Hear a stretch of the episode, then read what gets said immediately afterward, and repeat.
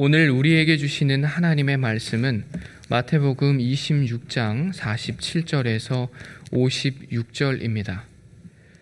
말씀하실 때에 열둘 중에 하나인 유다가 왔는데 대제사장들과 백성의 장로들에게서 파송된 큰 무리가 칼과 몽치를 가지고 그와 함께 하였더라. 예수를 파는 자가 그들에게 군호를 짜 이르되 내가 입 맞추는 자가 그이니 그를 잡으라 한지라. 곧 예수께 나와 라비어 안녕하시옵니까? 하고 입을 맞추니 예수께서 이르시되 친구여 내가 무엇을 하려고 왔는지 행하라 하신대. 이에 그들이 나와 예수께 손을 대어 잡는지라. 예수와 함께 있던 자 중에 하나가 손을 펴 칼을 빼어 대제사장의 종을 쳐 그 귀를 떨어뜨리니 이에 예수께서 이르시되 내 칼을 도로 칼집에 꽂으라. 칼을 가진 가지는 자는 다 칼로 망하느니라. 너는 내가 내 아버지께 구하여 지금 열두 군단 더 되는 천사를 보내시게 할 수 없는 줄로 아느냐? 내가 만일 그렇게 하면 이런 일이 있으리라 한 성경이 어떻게 이루어지겠느냐 하시더라. 그때 예수께서 무리에게 말씀하시되 너희가 강도를 잡는 것 같이 칼과 몽치를 가지고 나를 잡으러 나왔느냐? 내가 날마다 성전에 앉아 가르쳤을 때 너희가 나를 잡지 아니하였도다.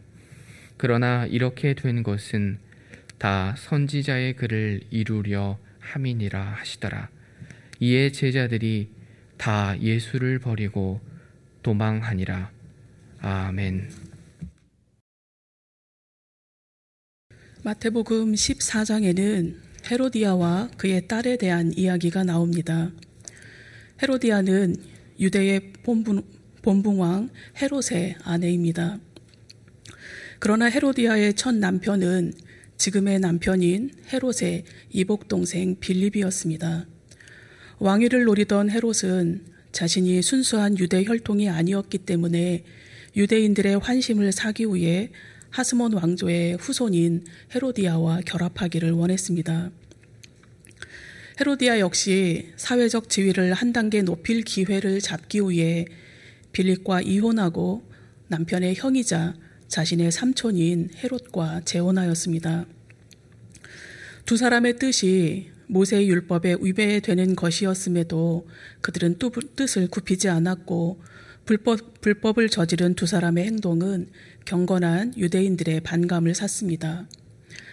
특히 세례 요한은 동생의 아내를 취하는 것은 옳지 않다며 그들의 행위를 공개적으로 비난했습니다.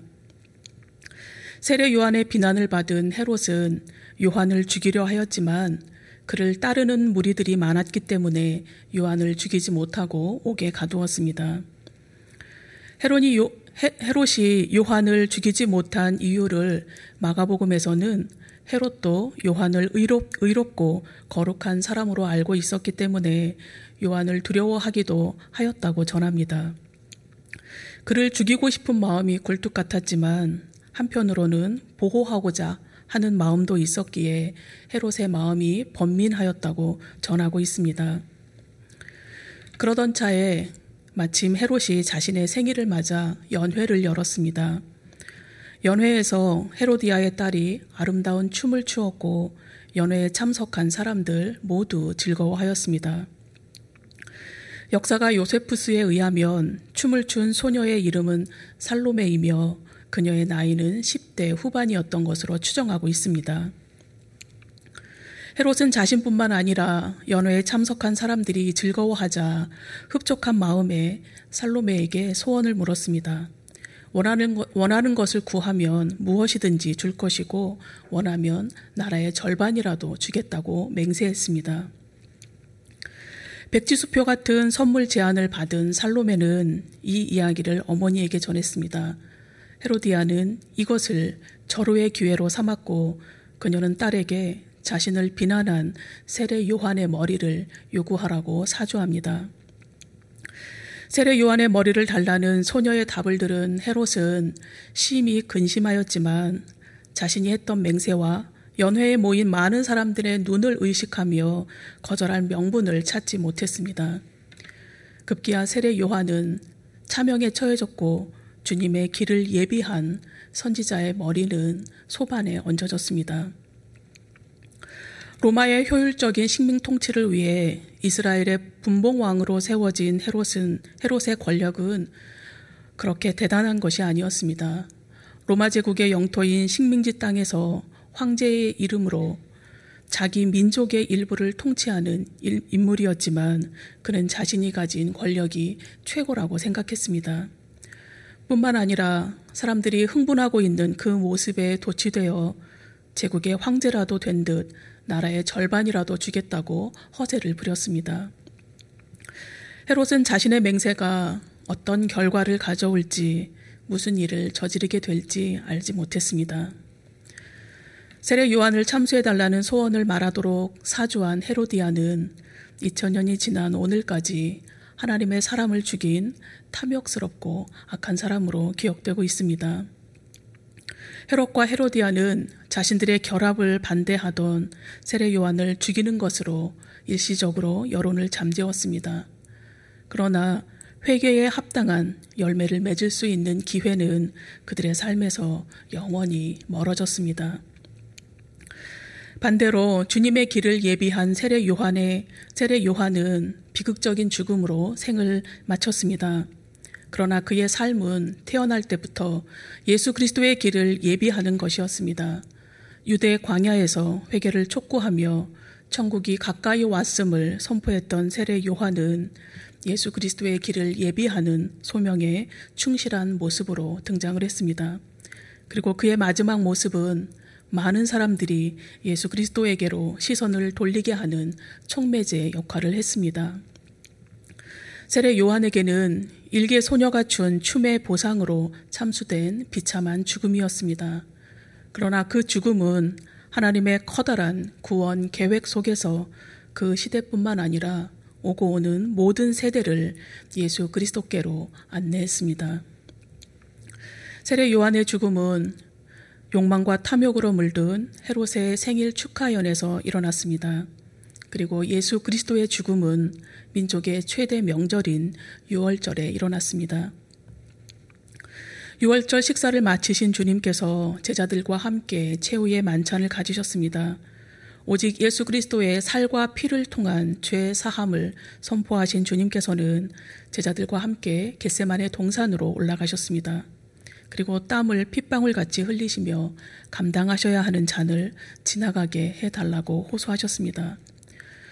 주님께서 감당하셔야 하는 잔은 죄인인 우리가 죄에서 돌이켜 영원한 천국 백성이 될 수 있는 유일한 길입니다.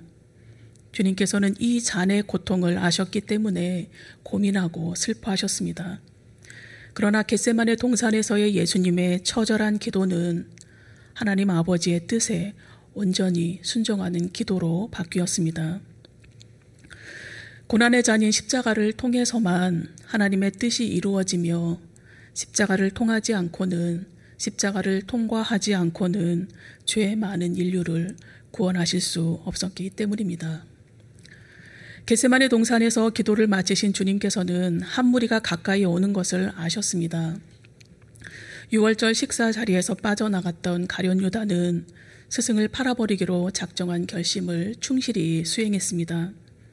그는 무리들에게 자신이 입맞추는 사람이 바로 예수이니 그를 잡으라고 손발을 맞추었습니다.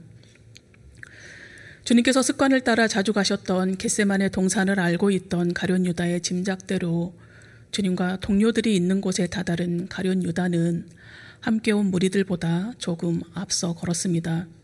그리고 조금의 망설임 없이 예수님께 다가간 가련 유다는 랍비어 안녕하시옵니까 인사하며 예수님께 입을 맞추었습니다. 나라마다 인사법이 있는데 근동 지방의 입맞춤은 가족이나 동료, 사랑하는 사람에게 존경과 사랑을 표현하는 일반적인 인사법입니다. 가룟 유다는 존경과 사랑을 나타내는 인사 방법으로 예수를 잡으려는 사람들에게 스승을 넘겨주는 암호로 선택한 것입니다. 동산으로 올라온 가련 유다는 무리보다 앞서 나아가서 주님께 입을 맞추며 마치 자신은 무장한 무리들과 관계가 없는 것처럼 보이고 싶어 했습니다. 함께 온 무리에게 예수가 누구인지 알려주는 목적을 드러나지 않게 행동하며 예수님도 속이고 동료들도 속이고자 행동했습니다. 그래서 그의 행동은 아주 자연스러웠습니다. 신앙생활을 하다 보면 우리도 간혹 가련 유다와 같은 행동을 할 때가 있습니다. 겉으로는 하나님의 나라와 의를 구한다고 하면서 실은 내 뜻과 내 계획을 하나님 나를, 나라를 위한 일이라고 강요할 때가 있습니다. 때로는 내 가치를 구현시키고 하나님이 아닌 내가 주인공이기를 원할 때도 있습니다. 예수님의 가르침보다 인간의 힘과 계략을 의지할 때도 있습니다. 갈라디아서 5장에는 성령의 열매가 무엇인지 말씀하시기 전에 육체의 일이 어떤 것들이 있는지 전하고 있습니다. 육체의 일은 음행과 더러운 것과 호색과 우상 숭배와 주술과 원수 맺는 것과 분쟁과 시기와 분냄과 당 짓는 것과 분열함과 이단과 투기와 술 취함과 방탕함 같은 것들입니다. 육체의 일은 성령의 열매인 사랑과 희락과 화평과 오래 참음과 자비와 양성과 충성과 온유와 절제와 극적으로 대립됩니다. 하나님의 사람을 차명시키며 자신들의 행동을 정당한 것으로 만들어버린 헤롯과 헤로디아처럼 육체의 일을 선택한 결과는 하나님의 나라를 유업으로 받을 자격을 상실하는 것입니다. 우리가 매주일 예배를 통해 내가 성령의 사람인지 육체의 일을 도모하는 사람인지 점검하지 않으면 일평생 신앙인의 이름으로 살았다 해도 주님께로부터 나는 도무지 너를 알지 못한다 하시는 말씀을 들을 수 있습니다.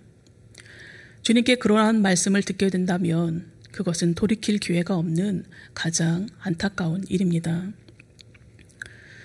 저는 평소 자유롭게 사용할 수 있는 시간이 생기면 주님과 좀 긴 시간 동안 교제하기를 소망하며 살아가고 있습니다. 그래서 2012년에 첫 번 안식월을 보내면서 8주간을 개신교에서 운영하는 수도원에서 피정을 하였습니다. 그리고 올 상반기에 갖게 된 안식월에는 가톨릭에서 운영하는 수도원에서 두 차례에 걸쳐 7주간 피정의 시간을 보냈습니다. 입소할 때 핸드폰 전원을 끄고 사무실에 맡겨두었다가 퇴소하는 날 핸드폰을 돌려받았습니다. 생활의 기본 원칙은 모든 것으로부터 침묵하는 것이었습니다.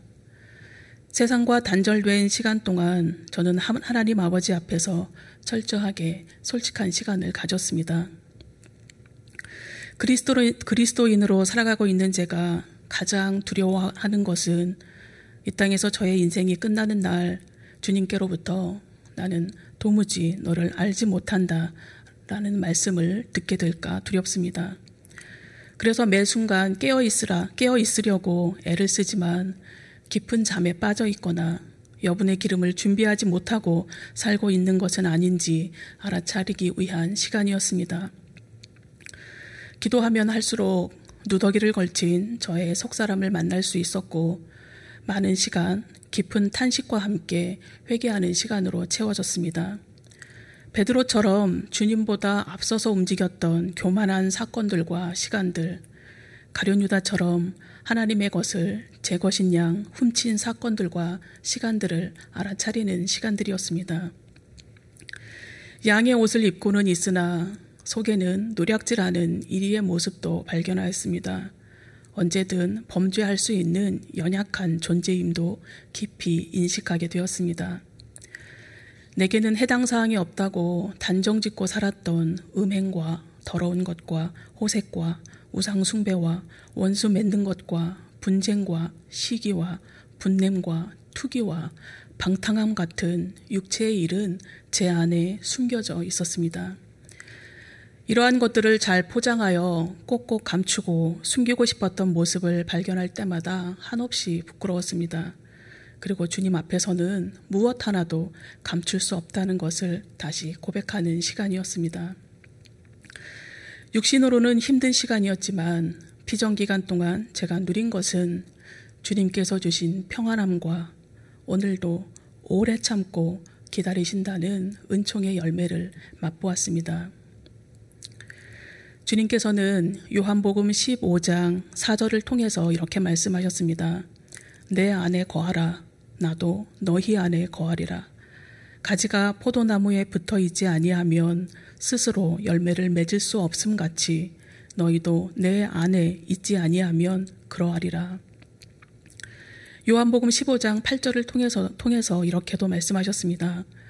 너희가 열매를 많이 맺으면 내 아버지께 영, 내 아버지께서 영광을 받으실 것이요 너희는 내 제자가 되리라. 주님의 제자가 되는 길은 열매 맺는 삶이라고 말씀하십니다. 열매는 내가 맺고 싶다고 맺을 수 있는 것이 아닙니다. 혼자서는 절대로 열매를 맺을 수 없습니다. 포도나무에 붙은 가지가 열매를 맺듯이 참 포도나무이신 예수님께 붙어 예수님께로부터 생명을 공급받아야 열매를 맺을 수 있습니다. 한 주간에 한 번, 1년에 한두 번이 아니라 예수님께로부터 날마다 생명을 공급받을 때 열매는 저절로 맺히게 됩니다. 그러나 가련 유다는 하나님께 영광을 돌릴 수 있는 삶, 열매 맺을 수 있던 삶을 던져버리고 칼과 곤봉을 지닌 무리들과 함께 주님 앞에 배신자로 나타났습니다. 주님을 이미 배신했음에도 자신의 계략을 숨기고 싶어 하는 유다에게 주님께서는 오늘 본문 50절을 통해서 이렇게 말씀하셨습니다. 친구여, 내가 무엇을 하려고 왔는지 행하라. 주님께서는 배신의 입맞춤을 하는 가련 유다를 친구라고 부르셨습니다. 주님께서 사용하신 친구는 헬라어 헤타이로스라는 단어입니다. 헤타이로스는 애정 담긴 친분 관계에서 쓰이는 용어가 아니라 직장 동료 관계에서 주로 사용된 단어입니다. 적이나 반감은 없지만 그렇다고 애틋한 사랑이 내포되어 있지 않은 단어입니다. 신약 성경에서 헤타이로스는 세 번 사용되었는데 불평하는 포도원 품꾼과 예복을 입지 않은 혼인잔치의 손님, 그리고 오늘 본문에서 사용되었습니다. 주님께서 배신자 가룟 유다를 향해서 친구라고 부르신 것은 열두 제자 중에 한 사람으로 부르신 것이 아닙니다. 그저 인내하시며 네가 여기에 온 목적이나 어서 행하라 라고 하시며 가룟 유다의 가장 내밀한 부분에 말씀하시기 위해서 부르신 호칭일 뿐이었습니다. 주님께서는 요한복음 15장에서 이렇게 말씀하셨습니다. 이제부터는 너희를 종이라 하지 아니하리니 종은 주인이 하는 것을 알지 못함이라 너희를 친구라 하였노니 내가 내 아버지께 들은 것을 다 너희에게 알게 하였음이라. 여기서 사용된 친구는 헬라어 필로스가 사용되었습니다. 필로스는 사랑하고 사랑받는 애정 깊은 관계를 부를 때 사용하는 단어입니다. 주님께서는 우리를 종으로 부르지 않으시고 직장 동료로 부르지 않으셨습니다. 주님께서는 우리를 사랑하는 존재로 부르셨습니다. 자신을 죽이기까지 사랑하신 존재가 바로 우리입니다. 그러나 안타깝게도 가룟 유다는 주님께서 사랑하는 주님께로부터 사랑하는 친구라 불리기를 스스로 포기했습니다. 예수님께서 날마다 성전에서 가르, 성전에 앉아서 가르치실 때에 가룟 유다도 주님의 가르치심을 받았습니다. 주님께서 이적을 행하실 때에도 습관을 따라 기도하실 때에도 외식하는 바리새인과 서기관들을 향해서 꾸짖으실, 꾸짖으실 때에도 가련 유다는 예수님과 동행하는 무리 예수님 편에 있던 사람이었습니다. 그러나 가련 유다는 주님 안에 거하는 은총, 포도나무에부터 생명을 공급받아 풍성한 열매를 맺을 수 있는 은총을 저버렸습니다. 주님보다 눈앞에 작은 이득, 주님보다 세상의 가치관을 소중히 여기며 그것을 선택했습니다. 주님께서는 십자가를 통해 우리에게 영원한 생명을 허락해 주셨습니다. 이웃을 사랑하고 하나님을 사랑하고 이웃을 사랑하기를 당부하시며 영원한 생명을 주셨습니다. 그러나 그리스도인들조차 사랑이라는 이름으로 죄를 짓는, 죄를 짓는 경우가 허다합니다. 사랑이라 포장한 이기심과 교만으로 가족과 이웃의 인생을 마음대로 짓밟는 일이 비일비재합니다. 갈등과 분열, 다툼과 살인을 거리낌 없이 저지르고도 그것이 잘못인지 죄인지 깨닫지 못하는 이들이 넘쳐나는 오늘을 살아가고 있습니다. 헤롯과 헤로디아처럼 불법을 저지르고도 불의를 행하고도 그것이 불법이고 불이라고 말하는 사람을 오히려 해치는 세상이 되었습니다. 랍비의 선물이라는 이야기가 있습니다. 번성하던 중세의 한 수도원이 세속화의 물결로 많은 사람들이 떠나가고 수도원 원장을 포함해서 총 다섯 명의 수사들이 수도원을 지키고 있었습니다. 이들은 모두 이른이 넘긴 고령이었습니다. 수사들이 모두 나이가 들어 이제 그들마저 죽게 되면 수도원은 영영 문을 닫아야 할 형편이었습니다. 수도원의 쇠퇴가 자신들의 부족함 때문이라고 여긴 수도사들은 원장에게 뭔가 대안을 마련해야 하는 것 아니냐며 방안을 찾도록 했습니다. 마침 그 수도원 근처에 지혜로운 납비가 가끔 와서 운둔하는 암자가 있었습니다. 어느 날 수도원장이 랍비를 찾아가 수도원을 살릴 방법에 대해서 조언을 얻고자 하였습니다. 수도원장과 랍비는 마음속 깊은 이야기를 나누며 서로의 아픔을 위로하고 안타까워했습니다. 돌아갈 시간이 되어 조언을 구하는 수도원장에게 랍비가 말했습니다. 제가 드릴 말씀은 아무것도 없습니다. 다만 남은 다섯 분의 수사님들 중 한 분이 바로 수도원을 구할 수 있는 구세주라는 비밀을 알려드립니다. 수도원장은 랍비의 말이 무슨 말인지 도무지 알 수 없었습니다. 오랜 세월 함께 지내온 수사들을 훤히 알고 있는데 자신들 중 한 사람이 수도원을 구할 구세주라는 것을 이해할 수가 없었습니다. 돌아온 수도 원장으로부터 랍비의 말을 전해 들은 수사들도 어처구니가 없다며 웃음을 지었습니다. 그러나 그날 밤 다섯 명의 수사들은 아무도 잠들지 못했습니다. 아니, 우리 가운데 한 사람이 구세주라니, 만일 그렇다면 누구란 말인가? 수도 원장을 두고 하는 말인가? 아니지. 원장은 너무나 고집이 세단 말이야. 아니야. 하지만 그런 고집이 아니었더라면 우리 수도원은 더 빨리 문을 닫을 수 있었어. 그렇다면 혹시 도마수사가 아닐까? 에이, 그 사람은 너무나 성질이 급해. 아니지. 그러나 그 사람 때문에 일처리가 쉽게 되어 덕을 본 게 많잖아. 엘리야 수사님은 아닐 거야. 그 사람은 성미가 괴팍하고 까다로우니까. 하지만 그분은 옳은 것에 대해선 굴하지 않는, 않는 분이니 어쩌면 그분일 수도. 가만, 특별한 데라고는 없는 너무 평범한 빌립 수사님은 아니겠지? 아니야. 바로 그렇기 때문에 그 수사님일 수도 있지. 신기하게도 필요한 때면 항상 거기 계시는 분이시지.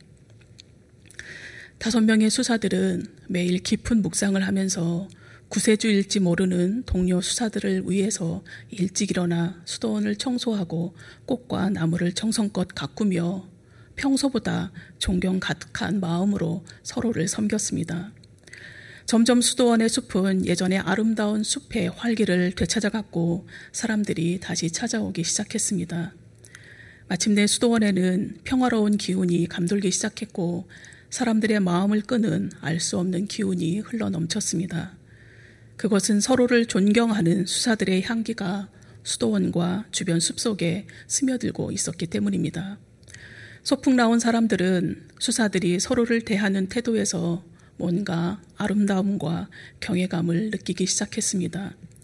그리고 수도원의 평화로운 분위기에 이끌린 젊은이들이 수사, 수사들과 함께 살기 위해서 찾아오면서 몇 년 사이에 수도원은 다시 전처럼 활기를 찾게 되었습니다. 랍비의 소중한 말 한마디로 인해 수도원은 빛과 영성의 중심지가 다시 된 것입니다. 서로를 존중하고 자신의 부족을 인정하기 시작하자 수도원의 영성이 되살아났습니다. 서로를 탓하기 전에 하나님이 보내신 구세주라 생각하며 사랑하고 존중할 때 신비한 영적인 힘이 되살아난 것입니다. 우리가 살아가는 세상에 불의와 불법이 성행하지만 그리스도인인 우리가 먼저 가족과 이웃, 동료와 사회를 존중하고 섬길 때 우리의 영성은 다시 살아날 것입니다. 그리고 그 영성은 그리스도의 향기가 되어 우리가 살아가는 세상을 회복시키는 원동력들이 될 것입니다. 예수 그리스도의 나심부터 모든 일은 구약 선지자들의 예언이 성취된 인류 역사자, 역사상 가장 귀한 사건입니다. 그래서 우리에게 주어진 모든 시간 동안 끊임없이 예수 그리스도를 아는 것과 그분 안에 거하는 것이 중요합니다. 예수 그리스도를 아는 것과 그분 안에 거하는 삶은 우리가 가족과 이웃, 동료와 사회를 존중하고 섬길 수 있는 힘을 제공해 줄 뿐만 아니라 우리를 영원한 생명의 길로 안내해 줍니다. 기독교 신학에 지대한 영향을 미친 어거스틴과 토마스 아퀴나스, 아퀴나스는 신비한 체험을 한 경험이 있습니다. 어거스틴은 어느 날 길을 걷다가 자신이 하나님에 대해서 무엇을 모를까 자문하던 중에 환상을 보았습니다. 두 명의 어린이가 바닷가에서 바닷물로 바가지로 바닷물을 퍼서 모래 안에 반복해서 붓는 모습이었습니다. 어거스틴이 어린이들에게 무엇을 하느냐 묻자 어거스틴은 바닷물을 퍼서 담으려고 한다고 대답을 했습니다. 어거스틴은 웃음, 웃음을 지으며 멍청한 녀석들아 바닷물을 그 바가지로 담아 모래에 붓는다고 어찌 채워지겠느냐라며 질책을 했습니다. 그러자 두 명의 어린이는 순간 천사로 변하여서 어거스틴에게 이렇게 말했다고 합니다. 어리석은 자여, 바닷물을 이 작은 바가지로 퍼서 모래에 붓는 게 어리석다면 이 바가지보다 작은 내 머리로 바다보다 넓고 깊으신 하나님을 다 이해할 수 있겠느냐. 토마스 아퀴나스가 한 체험입니다. 신학대전이라는 엄청난 책을 저술하던 어느 날 그는 하나님의 깊은 임재를 체험하고 나서 붓을 꺾었습니다. 제자들이 이 위대한 책을 완성하지 않고 왜 웃고만 계시느냐고 묻자 토마스 아퀴나스는 이렇게 대답을 했습니다. 내가 하나님을 저런 글자 안에 담으려고 하는 것이 얼마나 우스운지 난 더 이상 글을 쓸 수가 없구나 라고 말하며 7년간 저술하던 신학대전을 미완으로 남겼습니다. 종되었던 우리를 친구 삼으시기 위해 주님께서 감당하신 십자가의 은혜를 우리의 작은 지식으로 모두 알 수 없습니다. 바다보다 넓고 깊은 은혜로 우리를 구원하신 하나님의 사랑과 예수 그리스도의 희생과 성령님의 돌보심을 우리는 평생 알아가며 그 은혜를 더 많이 경험하고 더 많이 누리는 것이 우리의 복입니다. 오늘도 매일 새롭게 우리와 만나시기 원하시는 주님께서 우리를 친구라 부르며 기다리고 계십니다. 우리의 친구 대신 주님 안에 머물며 주님과 사랑의 교제 나누시는 한 주간 되시기를 간절히 소망합니다. 기도드리시겠습니다.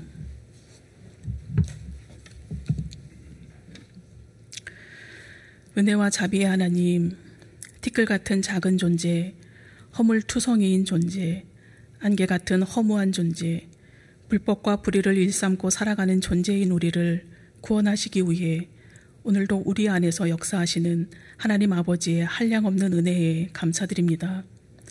스승을 철저하게 배신하고도 아닌 척하는 가룟 유다의 모습이 우리의 모습임을 이 시간 고백합니다.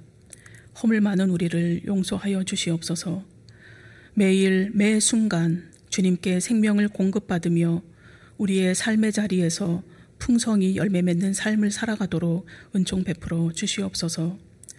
그리하여 주님께로부터 받은 사랑을 가족과 이웃과 동료와 사회와 나누게 하여 주시옵시고 서로 사랑하며 섬기는 우리를 통해 그리스도의 향기가 이 땅 곳곳에 드러나게 하여 주옵소서.